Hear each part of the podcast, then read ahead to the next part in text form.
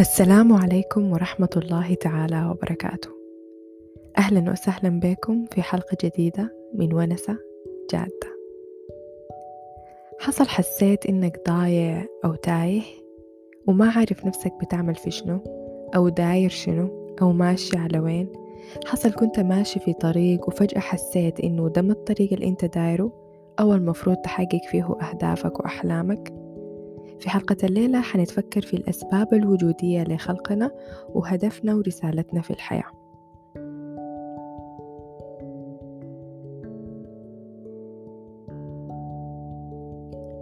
وما خلقت الجن والإنس إلا ليعبدون. لما تسأل معظم الناس إنه ربنا خلقنا ليه بيقولوا لك الآية دي. وكأنه كده خلاص جاوبوا على السؤال. ونحن في رأسنا العبادة دي صلاة وصيام وذكر وهكذا وبس. وما فكرنا إنه لو ربنا خلقنا عشان نعبده العبادة دي وخلاص كان خلقنا ملائكة. طيب ليه خلقنا بشر؟ وخلق لنا الأرض وأدانا مدة معينة نحقق فيها المفروض نحققه وبعد ذاك نموت ويحاسبنا. فعلا ربنا سبحانه وتعالى قال وما خلقت الجن والإنس إلا ليعبدون. لكن برضو قال إني جاعل في الأرض خليفة. خليفة يعني امتداد لله في الأرض. وأي زول بحقق خلافته بطريقة مختلفة عن الزول التاني في أي لحظة أنت بتحقق فيها الخلافة دي أنت بتكون بتأدي واحدة من رسائلك. وبتكون متصل اتصال تام مع ذاتك الحقيقية. وأي شخص بعيد عن فهم أو تحقيق رسالته بيبقى ما عنده سبب حقيقي للوجود وما عنده سبب حقيقي للحياة وبيكون حايم زيه زي بقية الخلق في الأرض. وبيبدأ يفقد المعنى الحقيقي للحياة ويفقد قيمته. ومن جذور أسباب الاكتئاب إنه الزول ما يكون عنده هدف أو سبب يستمر عشانه بالرغم من الظروف الصعبة. لما يكون ما عنده سبب وجودي أو ما عارف رسالته شنو في الأرض.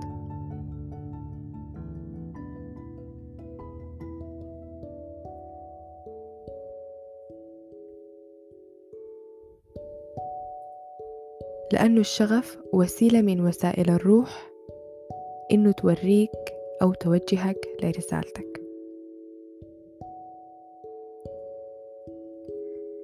وعشان نكتشف الرسالة أو نكتشف الشغف لازم يكون عندنا دافع. والدافع بيجي بالعمل زائد الاستمرار على العمل ما العكس. عشان أنت تعرف ممكن شغفك يكون وين أو رسالتك ممكن تكون شنو لازم تبدأ الخطوة الأولى والثانية والثالثة. لأنه لو قعدت تسعي ما حيجي دافع من السما ينزل عليك ويحركك وما حتجي رسالتك تدق لك الباب وإنت في محلك. لازم يكون عندك الوعي والاستعداد إنك تكتشف رسالتك وتبدأ تبحث عنها وربنا حيكشف عليك. ممكن تكون حاجة بسيطة جدا أو جملة واحدة أو فهم واحد مفروض توصله للناس وممكن تكون حاجة بتخصك أنت مفروض تحقيقها لنفسك. كيف أقدر أعرف رسالتي في المرحلة دي من حياتي؟ ده سؤال أنا ذاتي بسأله لحد الآن وبسأل هل الرسالة اللي أنا شايفاها دي فعلا هي رسالتي ولا أنا فاهمة غلط؟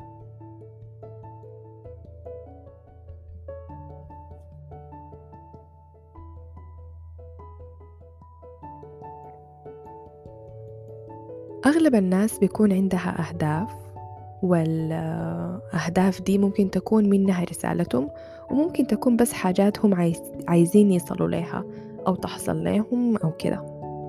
لكن أنا بفتكر إنه الرسالة في الحياة الدنيا دايما بيكون فيها غاية عليا.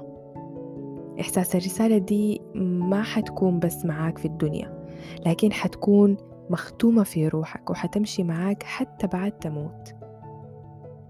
لأنه قيمة الإنسان ما في جسده ولا في الدنيا العايش فيها ولا في الحاجات اللي يملكها. قيمة الإنسان في السر الإلهي قيمة الإنسان في روحه.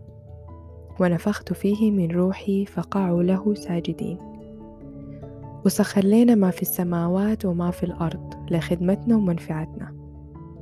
شوفوا الآية دي فيها كم حاجة ربنا سخر لنا الله الذي خلق السماوات والأرض وأنزل من السماء ماء فأخرج به من الثمرات رزقا لكم. وسخر لكم الفلك لتجري في البحر بأمره. وسخر لكم الأنهار وسخر لكم الشمس والقمر دائبين. وسخر لكم الليل والنهار. وآتاكم من كل ما سألتموه. وإن تعدوا نعمة الله لا تحصوها. هل تفتكروا ده كله؟ بس عشان ناكل ونشرب ونعيش وبعد ذاك نموت وخلاص؟ طيب نحن وين الفايدة المفروض نقدمها؟ وهل عبادتنا كفاية مقابل ده كله؟ ولو تفكرنا فيها أكتر العبادة دي ذاتها لينا نحن وبتفيدنا نحن روحيا وبتفيدنا نحن في مجتمعنا وفي حياتنا من صلاة وصوم وصدقة وذكر وكله كله في النهاية بيرجع لينا لو هسي أو بعدين في الآخرة. طيب شنو المفروض نعمله ونحققه عشان نكون حققنا الخلافة وعشان نعرف ونعمل رسالتنا أو رسائلنا في الحياة؟ أنا بفتكر واحدة من أهم الحاجات إنه نعمل بالقرآن كله. نقرأ القرآن ونفهمه ونتفكر فيه زي كأنه ربنا بيتكلم معانا شخصيا. ونعمل به كأنه موجه لنا ونطبقه كأنه دليلنا ومنهجنا في الحياة. وآية بعد آية حنلقى نفسنا بنحقق في الخلافة الجينا عشانها وكل ما نتعمق فيه حنتصل مع, مع أنفسنا أكتر. ونعرف رسائلنا ونقدر نحققها. أي إنسان بعد عبادة الله والتفكر في آياته بيكون عنده رسالة خاصة به. مفروض تصل من خلال روحه وتفيد نفسه والمجتمع اللي حوالينه. قال رسول الله لو بدينا الطريق بالحاجات دي ده ما بس بيخلينا نصل لأهدافنا ويوفقنا في حياتنا ويدخلنا الجنة في الآخرة ده كمان حيخلينا نعيش سعداء. وفي حالة من السلام والاكتمال الداخلي. أنتوا اتصالكم بنفسكم ومعرفتكم بها وبالتالي معرفتكم برسائلكم أهمية ومجهود أكبر. غاياتنا وأهدافنا الجزئية الما عندها قيمة عليا مهمة برضو جميل إنه نسعى لها وبرضو ممكن تعتبر من الخلافة لكن ما هي كل شيء؟ ما تخلوا الحياة تشغلكم عن نفسكم وعن روحكم العليا. فتشوا روحكم العليا في دواخلكم. ولو وجدتوا الله وجدتوا أنفسكم. ولو وجدتوا أنفسكم وجدتوا الله. وأبدوا رحلة الحب إلى الداخل. وأنا بفتكر إنه الخطوة الأولى إنه نعرف الله من خلال التفكر والتدبر وبعدين من خلال كلامه في القرآن. ولما نعرف الله حنعرف ونصل لذواتنا الحقيقية. وبعد ذاك حنعرف رسالتنا في الحياة. ونعيش الحياة بسلام وامتلاء داخلي.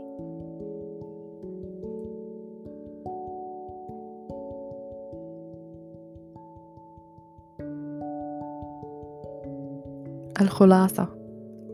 فطرة الإنسان بتوديه لرسالته ودايما روحه وقلبه بيساعدوه. عشان كده لما تلقى إنه في حاجة قلبك بيفرح لما تعملها وطاقتك بتزيد ركز واعتبرها إشارة من فطرتك إنه دي ممكن تكون رسالة من رسائلك.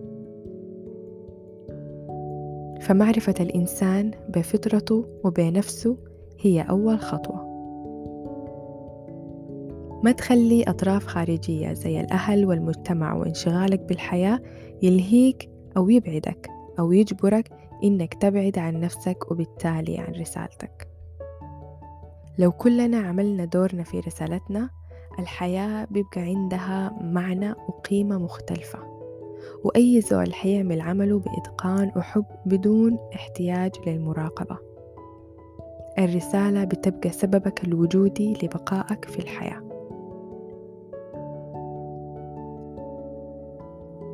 إن شر الدواب عند الله السم البكم الذين لا يعقلون. ولو علم الله فيهم خيرا لأسمعهم. الناس اللي بتفقد مصادر الإدراك والمعرفة والتفكر ربنا بيوصفهم بشر الدواب. فلازم نكون واعيين دايما ونفتح آفاقنا لمعلومات وفهم جديد دايما.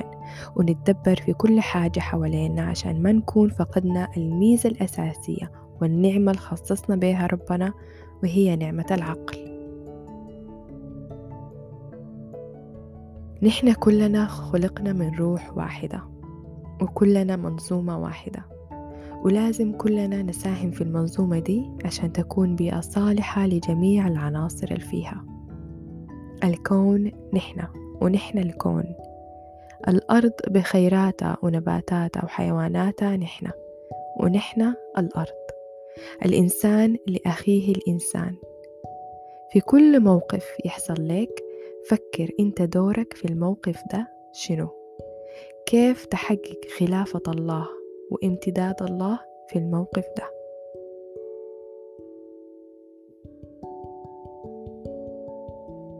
الرسالة إعمار في الأرض. الرسالة عبادة ومعرفة الله. الرسالة تأتي من الروح. للرسالة قيمة عليا. الرسالة حب وشغف. الرسالة لا تنتهي فعندما تموت يبعث الله من يكمل رسالتك. أنا كده خلاص خلصت كلامي. جدورك أنت تشارك في الونسة دي. لو حابين تجاوبوا على سؤال من الأسئلة اللي قلتها أو تعلقوا أو حتى تسألوا سؤال ونطرحه مع بعض في المرات الجاية رسلوا لنا في الإيميل ونسة جادة أو على صفحة الإنستغرام ونسة جادة في سلسلة عبر عن نفسك الليلة أسأل نفسك متى سأكون راضي عن حياتي؟ شاركوني أجوبتكم في ال comments مع باقي الناس أو في ال DM وأنا حجمع الإجابات كلها زائد إجابتي أنا عن السؤال وحشارككم في حلقة إضافية. يلا فكر وريني متين حتكون راضي عن حياتك. انتظروني الأسبوع الجاي. أنا آية كنت معاكم في ونسة جادة. شكرا جدا لاستماعكم وزي ما قلت لكم المرة اللي فاتت فكروا وتدبروا ولا تكتفوا بما يقال.